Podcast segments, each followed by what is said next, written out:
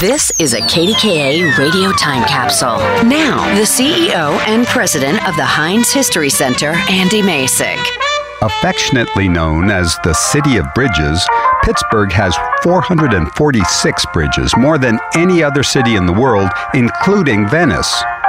Long before majestic bridges soared above the three rivers, Pittsburgh was a rugged terrain of deep valleys, creeks, and rivers that isolated many of the city's residents. When the first European settlers arrived in the 1700s, they had to cross streams and climb steep hillsides. To overcome these challenges, the settlers built wooden bridges to connect newly constructed roadways and span the rivers and valleys. The city's first river crossing structure, the Monongahela Bridge, was built in 1818 on the site of what is today the Smithfield Street Bridge.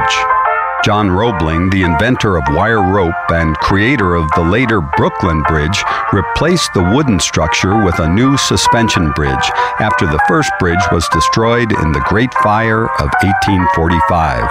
Increasing weight from additional traffic resulted in the closure of Roebling's Bridge, which was in turn replaced by the modern Smithfield Street Bridge in 1881. It's the oldest steel bridge in the United States and a national historic landmark. Through the 1900s, the region's population boomed.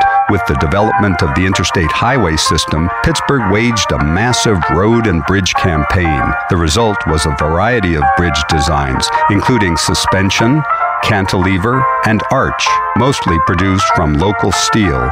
Most recognizable is the only trio of identical bridges in the world, the Roberto Clemente, Andy Warhol, and Rachel Carson suspension bridges, which carry traffic across the Allegheny River to Pittsburgh's north side.